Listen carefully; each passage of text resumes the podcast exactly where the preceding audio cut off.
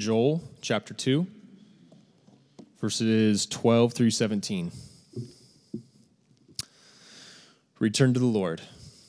Yet even now, declares the Lord, return to me with all your heart, with fasting, with weeping, and with mourning, and rend your hearts and not your garments. Return to the Lord your God, for he is gracious and merciful, slow to anger and abounding in steadfast love.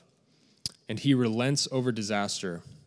Who knows whether he will not turn and relent and leave a blessing behind him, a grain offering and a drink offering for the Lord your God?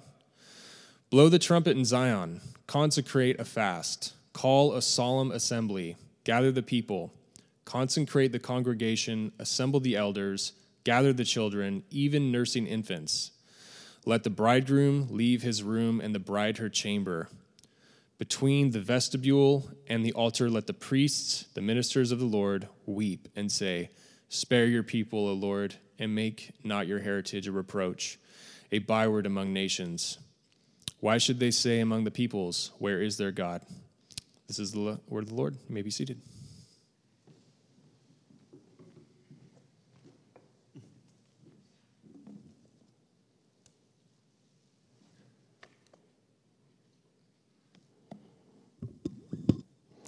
You guys are all so spread out tonight. Well, Happy New Year. I trust that you all had a good time celebrating friends and family. I guess good Christmas? Yeah? Good, good. You guys there tonight? Yeah? Okay, good. Who has already, we're like 2 days in, who's already broken their New Year's resolutions? Anybody? Brave? No. Who hasn't started? There we go. Yeah. I really enjoy setting goals. Not necessarily resolutions, but I do enjoy goals. And we had fun with the kids just talking through like what they'd like to do this year. It's just fun to just ask like what would you like to do this year? What would you like to accomplish? What are some goals for the year? It was fun. But we do have to be wise and hold our goals loosely if the last couple years has taught us anything, because who knows what could happen, right? All right, so this week we're taking a bit of a pause, a break from where we've been. We just closed out our Advent series, and instead of jumping right back into 1 Timothy, which we've got a couple weeks left in that, I figured we would take a pause and talk about prayer and fasting, which is, I think, something I don't know that Refuge has done much of.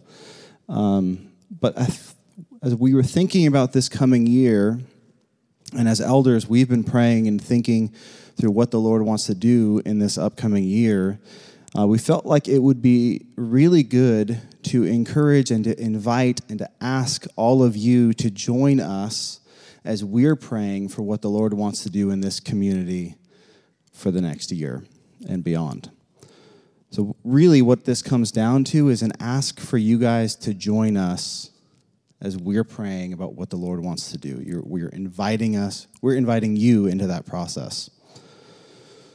And if I'm honest, fasting is one of those things that, like, it's not a strength of mine. I prefer feasting. Anybody else prefer feasting over fasting? Amen. With that, I think we don't talk enough about feasting. I think there's a spiritual element to that. But fasting it's hard to pass up. It's an important spiritual discipline that is all through the Scripture, all through church history, and it's an important thing to touch on. Yeah.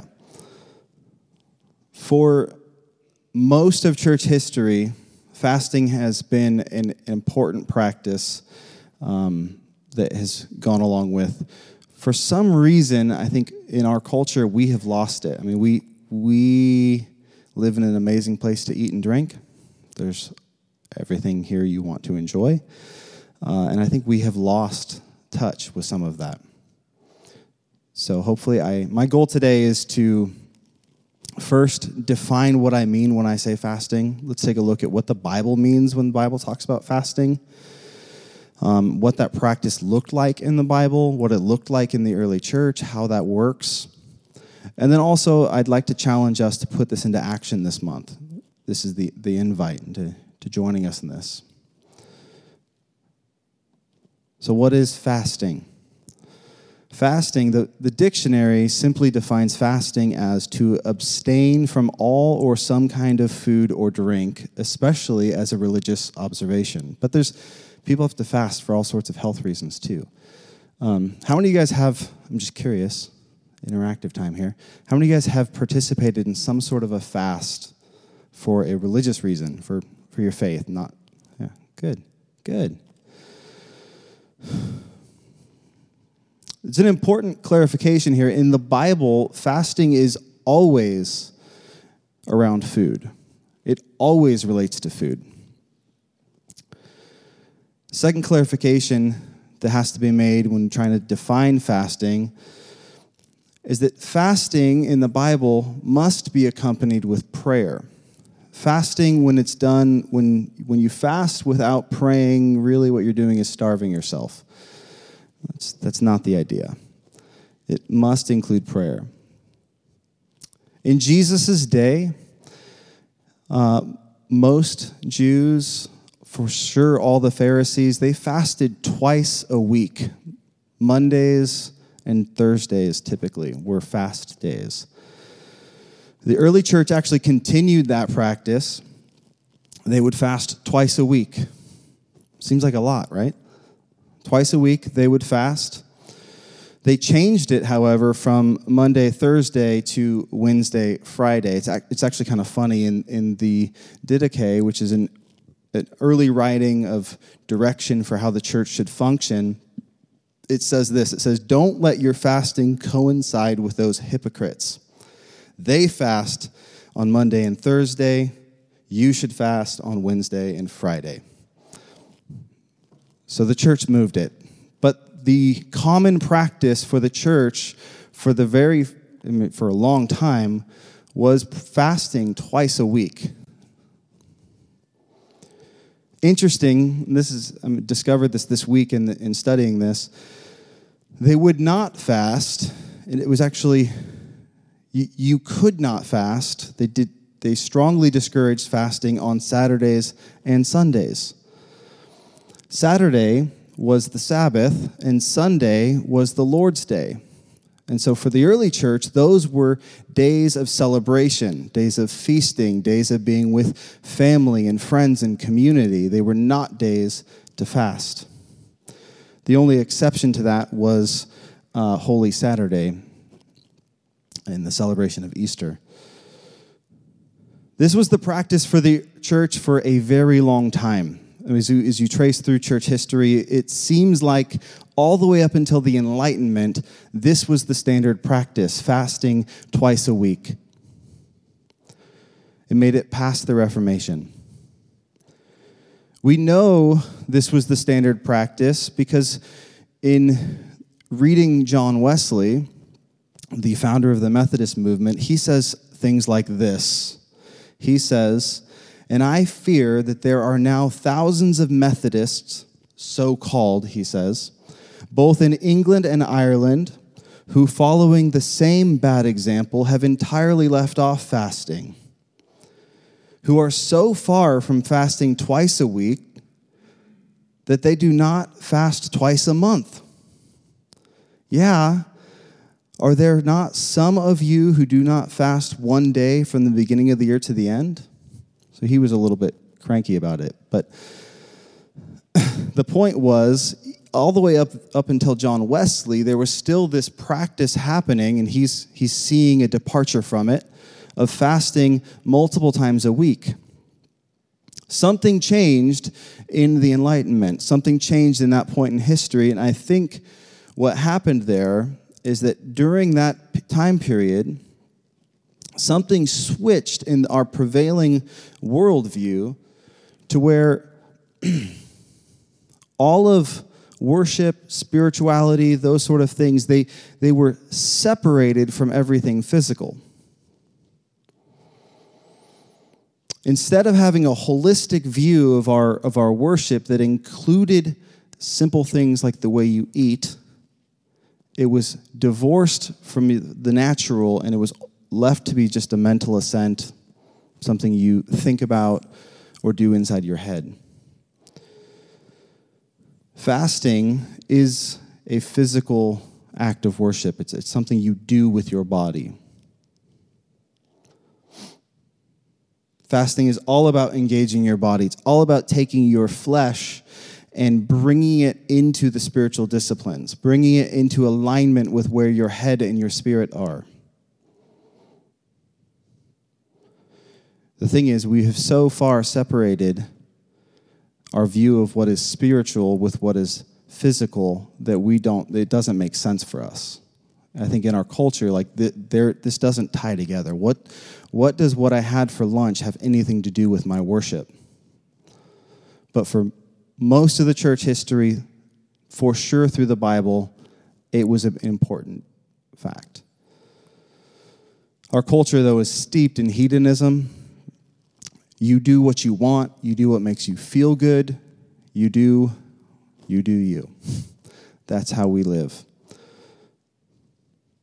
We'll look at three things that biblical fasting is not. So I think that's the easiest way here to define this. Fasting in the Bible is not abstaining from bad things. Not abstaining from bad things. We have heard, I'm sure you have too, people doing negativity fasts or fasting from alcohol or from social media, those sort of things. And I think there is incredible benefit to those practices. There can be immense benefit to stopping disruptive habits, addictions, and taking time. But that's not fasting, that's Christian living. That's the normal Christian life. The normal Christian life is about submitting all of your life to the lordship and leadership of Jesus, taking all of those things that are not beneficial and submitting them to Jesus' leadership. Biblical fasting is not a restricted diet. I know there's a lot of talk about the Daniel fast. You guys heard of it? Yeah. Daniel was on a restricted diet. I wouldn't even necessarily call it a fast.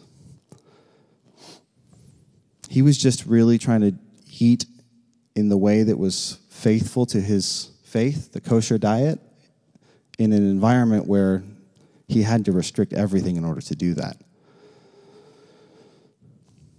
Biblical fasting is not a diet or health fad.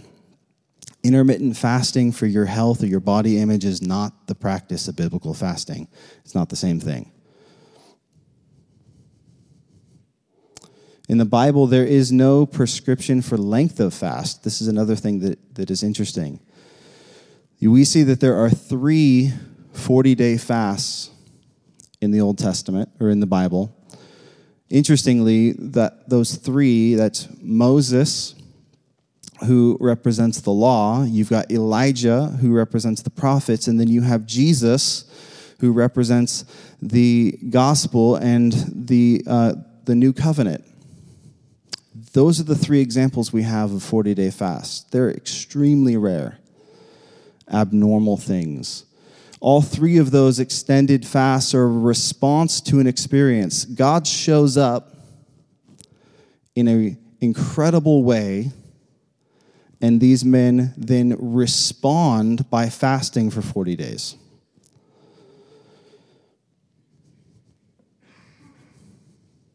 They experience the divine presence of God, and the only way they know how to respond, God shows up, he makes himself known. The only way they know how to respond is to fast. In the Bible, we see examples of people fasting in a response to tragedy, or when people are aware, become aware of their own sinfulness, their own need for God.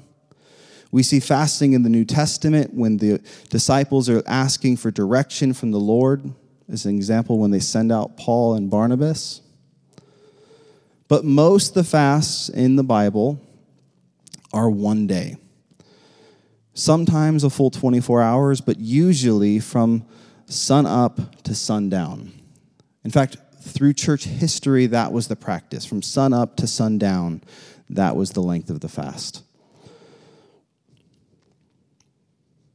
Let's look at what Jesus has to say about fasting. And the clearest place to go is the Sermon on the Mount. So if you have your Bibles, you want to open to Matthew 6. We'll spend some time there. We'll come back to the verse that we read earlier in Joel. Matthew 6, the Sermon on the Mount. Jesus, we're going to look at verse 16. Jesus says this about fasting. He says, "When you fast, do not look gloomy like the hypocrites, for they disfigure their face, that their fasting may be seen by others. Truly I say to you, they have received their reward.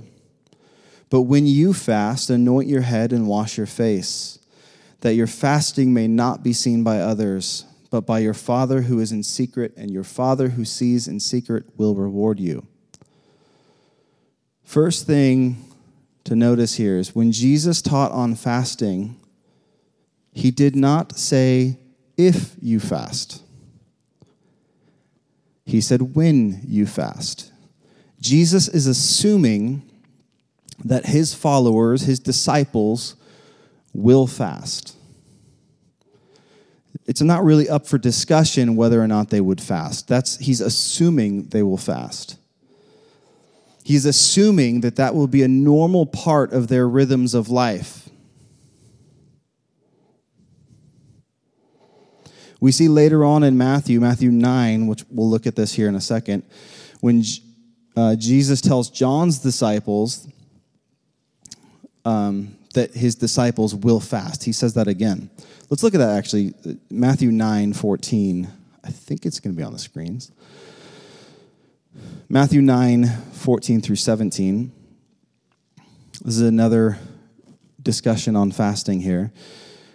The disciples of John the Baptist had disciples. They came to him saying, "Why do we, the disciples of John, and the Pharisees fast, but your disciples, the followers of Jesus, do not fast?" And Jesus said to them, "Can the wedding guests mourn as long as the bridegroom is with them? The day will come when the bridegroom is taken away from them, and then they will fast. But no one puts a piece of unshrunk cloth on an old garment, for the patch tears away from the garment, and a worse tear is made. Neither is new wine put into old wineskins. If it is, the skin bursts, and the wine spills, and the skin is destroyed. But new wine is put in fresh wineskins, and so both are preserved." It's a bit of a cryptic saying of Jesus there. Here's what I think it means. The disciples of John the Baptist come to Jesus and they ask Jesus why his disciples aren't fasting. They're like, "Look, the Pharisees fast, most good Jews fast, we fast as the disciples of John. What's the deal?" Apparently, the disciples of Jesus were not fasting. Jesus, when he praised John the Baptist for his ministry in Luke 7, he says this, "John the Baptist has come eating no bread and drinking no wine. He's come fasting, and you say he's a demon. The Son of Man," that's Jesus, "has come eating and drinking, and you say, look at him, a glutton and a drunkard." So the disciples of John come to Jesus, and they want to know, why are your guys not fasting? What's the deal? Jesus answers in the way that's very typical to Jesus. He gives them a word picture.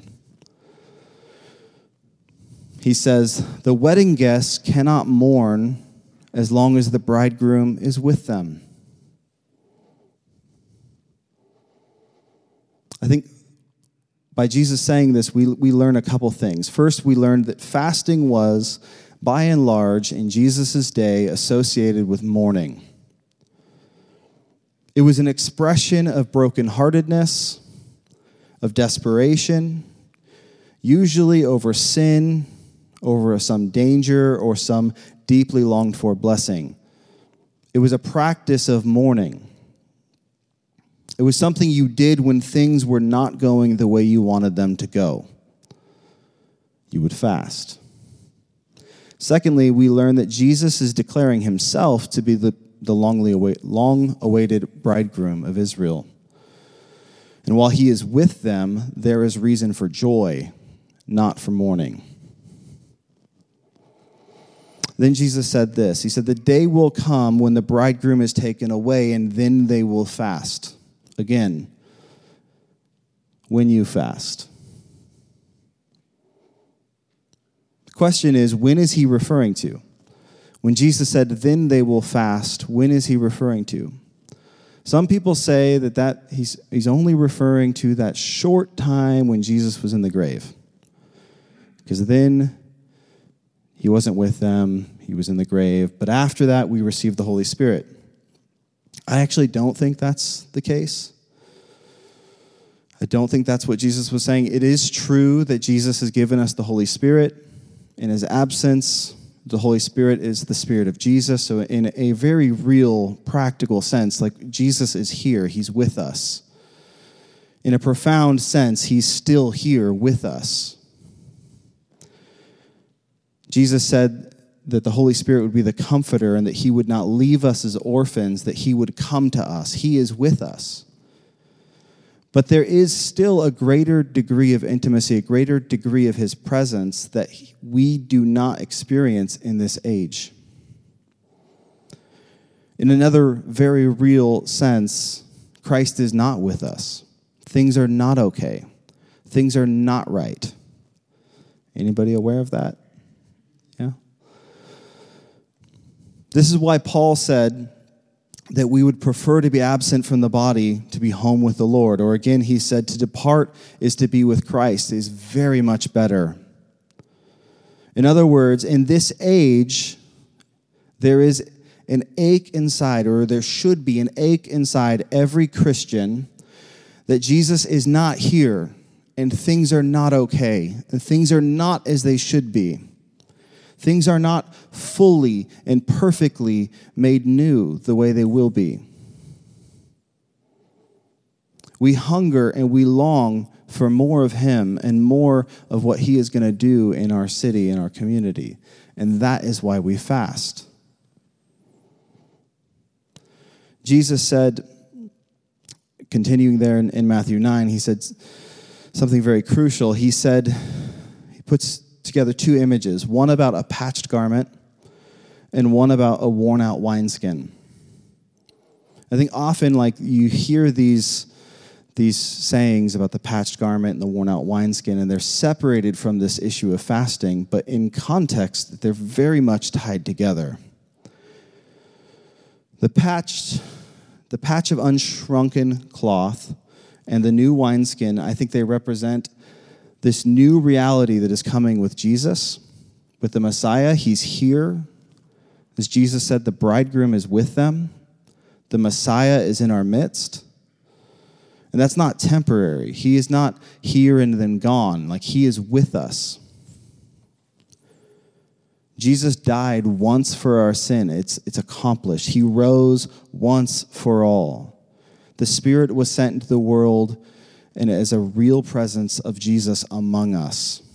The Spirit of Christ is gathering and purifying us as a bride for him. This is the gospel, you guys. This is the good news. This is that new wine that Jesus is talking about. And Jesus says there is an old wineskin that can't contain it. I think it's directly tied to fasting. There is an old type of fasting that doesn't work. There's no break in Jesus' thought. He says, the day will come when the bridegroom is taken away, and then they will fast. And then he goes straight. There's no break. No one puts a piece of unshrunk cloth on an old garment. It's the same in all three of the synoptic gospels. I think the old shrunken cloth, the old brittle wineskin, it's directly related to fasting as the Jewish custom was. So this then creates a problem for us as you're reading this passage, or as the hearers of this in Jesus' day. 2 verses earlier, Jesus had just told us that we will fast when the bridegroom is gone. But the old wineskin of fasting is not suitable for this new situation.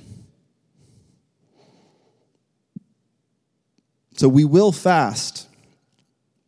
But the only fasting that they had ever known was not suitable for this new reality of the presence of God with us. So there has to be a new type of fasting. The old fasting was based out of mourning over sin, yearning for deliverance, fear from danger, longing for God. This new fasting is based out of an understanding that Christ has accomplished what he set out to accomplish. Jesus has come. He has conquered. He has won the decisive battle. He has triumphed. The Messiah has entered into history. This is what we just looked at through the Advent series. He's entered into history, into the earth. He has conquered through his death and resurrection. And now we have great hope that he will accomplish what he set out to accomplish. He will make all things new. He will restore the heavens and the earth. The great decisive act of salvation for us today has been accomplished.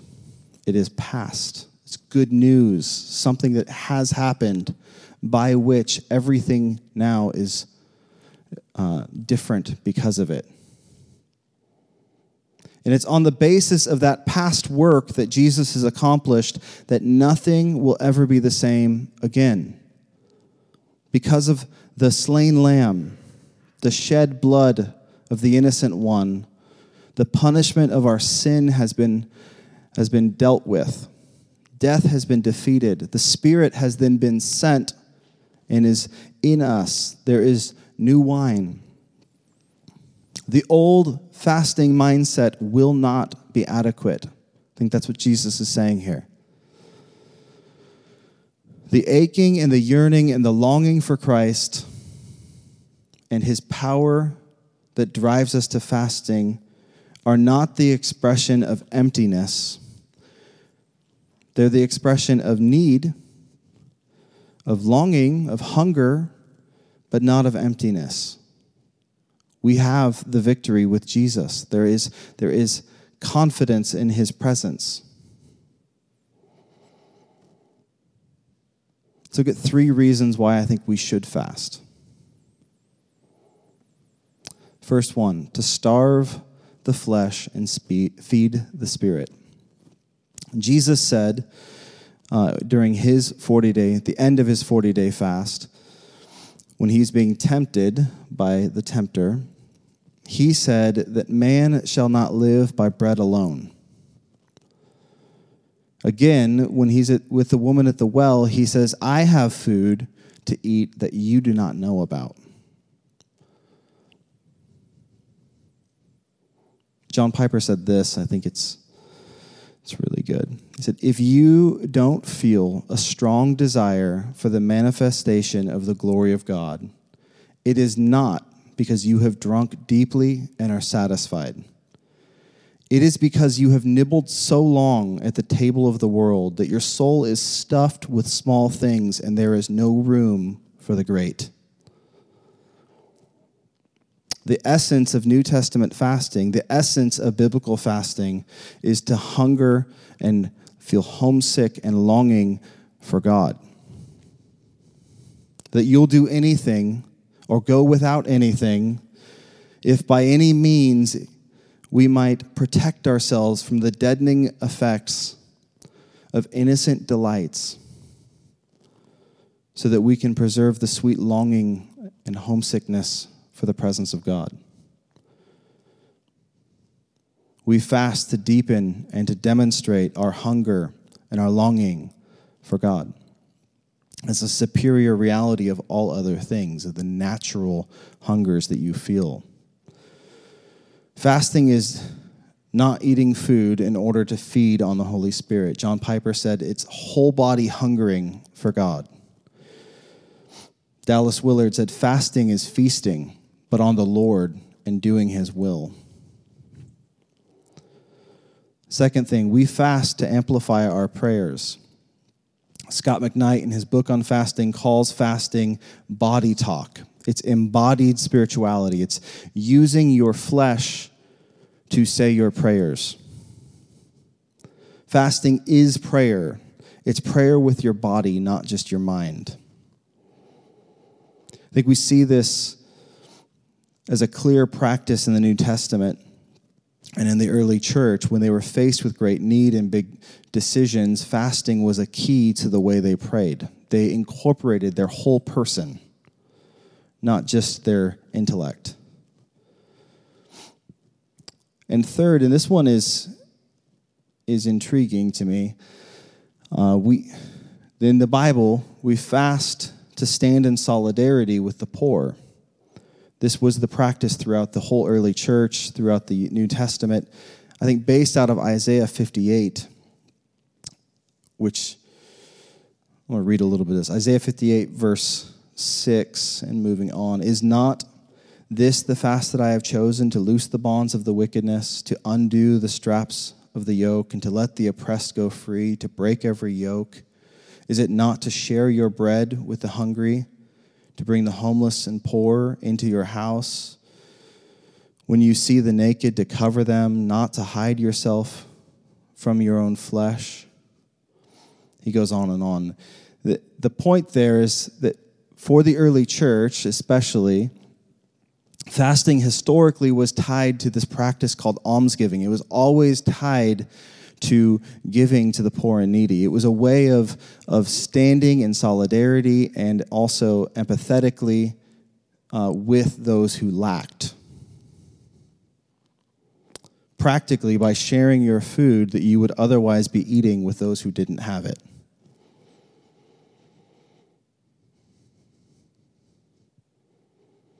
Now, I want to clarify, there's a couple ways fasting goes wrong. Going back to Jesus' teaching in the Sermon on the Mount, Matthew 6, 16 through 18, Jesus says, when you fast, do not look gloomy like the hypocrites, for they disfigure their faces, that their fasting may be seen by others. He goes on. I don't think Jesus here is saying fasting in public is wrong, because we have many examples throughout the New Testament of people fasting in community, fasting together. They knew each other was fasting. I think what he is saying is fasting for show is wrong. The Bible is pretty clear on this. And the Sermon on the Mount in general, if you read through the whole sermon, is very much about taking practices and teachings and getting to the heart of them. Fasting goes wrong for many reasons. It goes wrong if you're doing it to show off. Look how spiritual I am. Look how much I fast. I think it goes wrong if you're doing it to lose weight or for your body image. I think it goes wrong if you're using it as a tool to try to manipulate God, like twist his arm. If we're fasting for any of those reasons, I think we've missed the point. When you're fasting, it's not a time to show off your like cool Daniel fast recipes or whatever. It's not a way for you to twist God's arm and be like, see God, see how much I love you, see how much I'm doing for you. That's not the point. It's not a time for you to be thinking about your body image or your weight.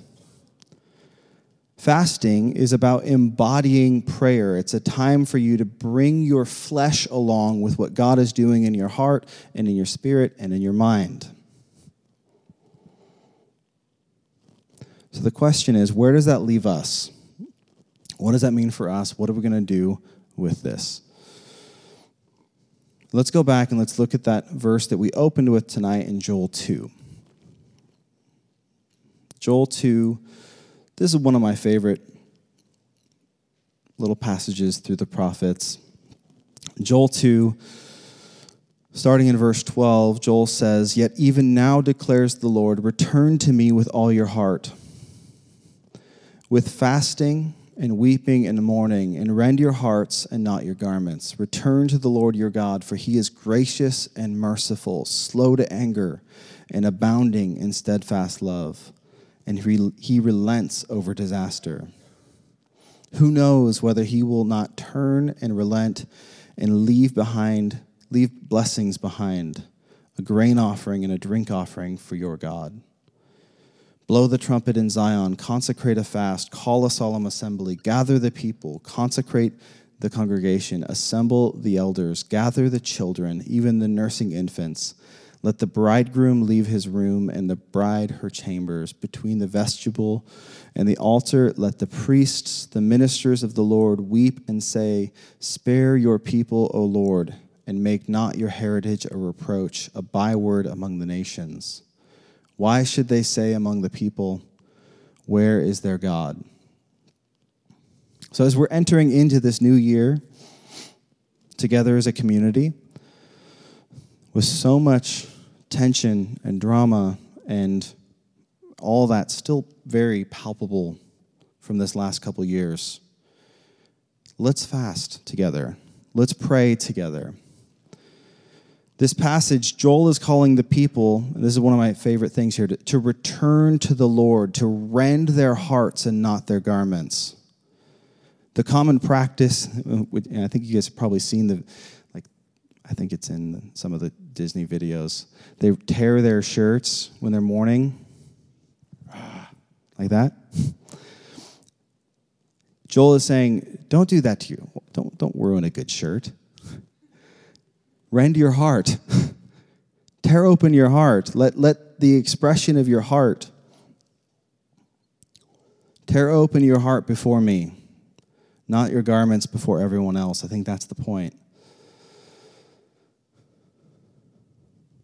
So as we are grieved by the spiritual condition, the climate around us, grieved by the need for the gospel in our city, in our county, the proper response to that, when we realize things are not okay, Sonoma County needs Jesus. They need the gospel. The proper response to that as disciples of Jesus is to rend our hearts, to come to the Lord with fasting and prayer. I love that in this passage in Joel, it's the whole community. It's not just the elders, it's the infants and the nursing moms. Everyone is called to join into this fast. No matter what you're doing, where you are, what position in life you're at, consecrate the congregation. Assemble everyone. I think this is for all of us. We all have a part to play in this. We believe that the Lord is going to do and wants to do amazing things through this community and in our city and in our county, but it's going to take all of us seeking the Lord. You guys, the Bay Area is not too far gone. Sonoma County is not too far gone. God can still do a work here. Amen? And who knows? Like Joel says, who knows? God may just leave a blessing behind. We don't do it necessarily for the blessing, but who knows? God may leave a blessing.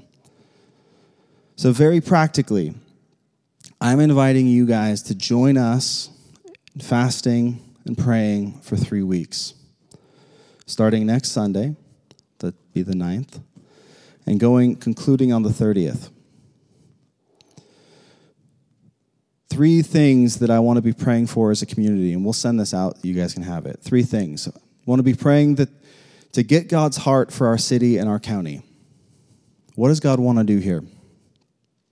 Fasting and praying to ask for wisdom and direction for this next year as a church family and to get fresh vision for renewal in the church. And we are praying and fasting to grow as a community in practicing the way of Jesus. As I was thinking about fasting and studying fasting, I was really struck by the fact that the early church did not fast on Saturdays and Sundays. And I think that that's actually a really good practice for us coming out of, I hope we're coming out of COVID, so much time separated. I want to encourage us, let's not fast on Saturdays and Sundays. Let's be with each other. Let's use your weekends as a tool to be together with people. Share a meal with somebody. Celebrate. The reason the early church didn't fast on Saturdays and Sundays was because Saturday was the Sabbath. It was meant for family and for rest. Sunday was the Lord's Day. It was about celebration. Take the weekends and celebrate the Lord together. Be in community. Be with each other. Challenge each other. Encourage each other. There's a lot of practical things that go into fasting, a lot of nuances into how you fast or what you do. I want to keep it super simple. I think vast majority of us, fasting like the early church did from sunup to sundown or possibly just skipping a meal would be very good for us, would be a really good practice to develop. So take the time that you would devote to feeding yourself. That's the point. Cooking a meal, going to get a meal, whatever it is. Take that time and pivot that time to prayer. Pivot that energy that you would give to feeding yourself and shift that to being with Jesus. And my hope, my prayer is that as we do this for 3 weeks, that it would result in us keeping this practice up as a normal part of our rhythms as disciples of Jesus. That we would rediscover the process and the habit of fasting as a regular discipline in our walk with Jesus. So Jordan can come back up, and I want to pray together for those three things that I mentioned as he's coming back up. So if you join me in prayer. God, as a community, we are asking that you would give us your heart for our city and our county. God, I'm asking that you would show us what you want to do in this county, that you would give us your insight into how you want to bring the gospel to our friends and family, to our coworkers, and to our neighbors. God, you'd give us our hearts. You'd break our hearts for the things that break yours, that you would show us what you want to do. And God, I ask for wisdom and direction for this community, this family, this church family, that you would give us fresh vision for what life in this community looks like, for renewal in this church, renewal in your body. God, that you would speak clearly, that your voice would be made known. And God, I ask that this community, this family would grow as disciples of Jesus, that we would practice the way of Jesus. We would do the things of Jesus. We would be known as a community that looks and acts like Jesus. God, I pray that you would lead us and guide us in Jesus' name.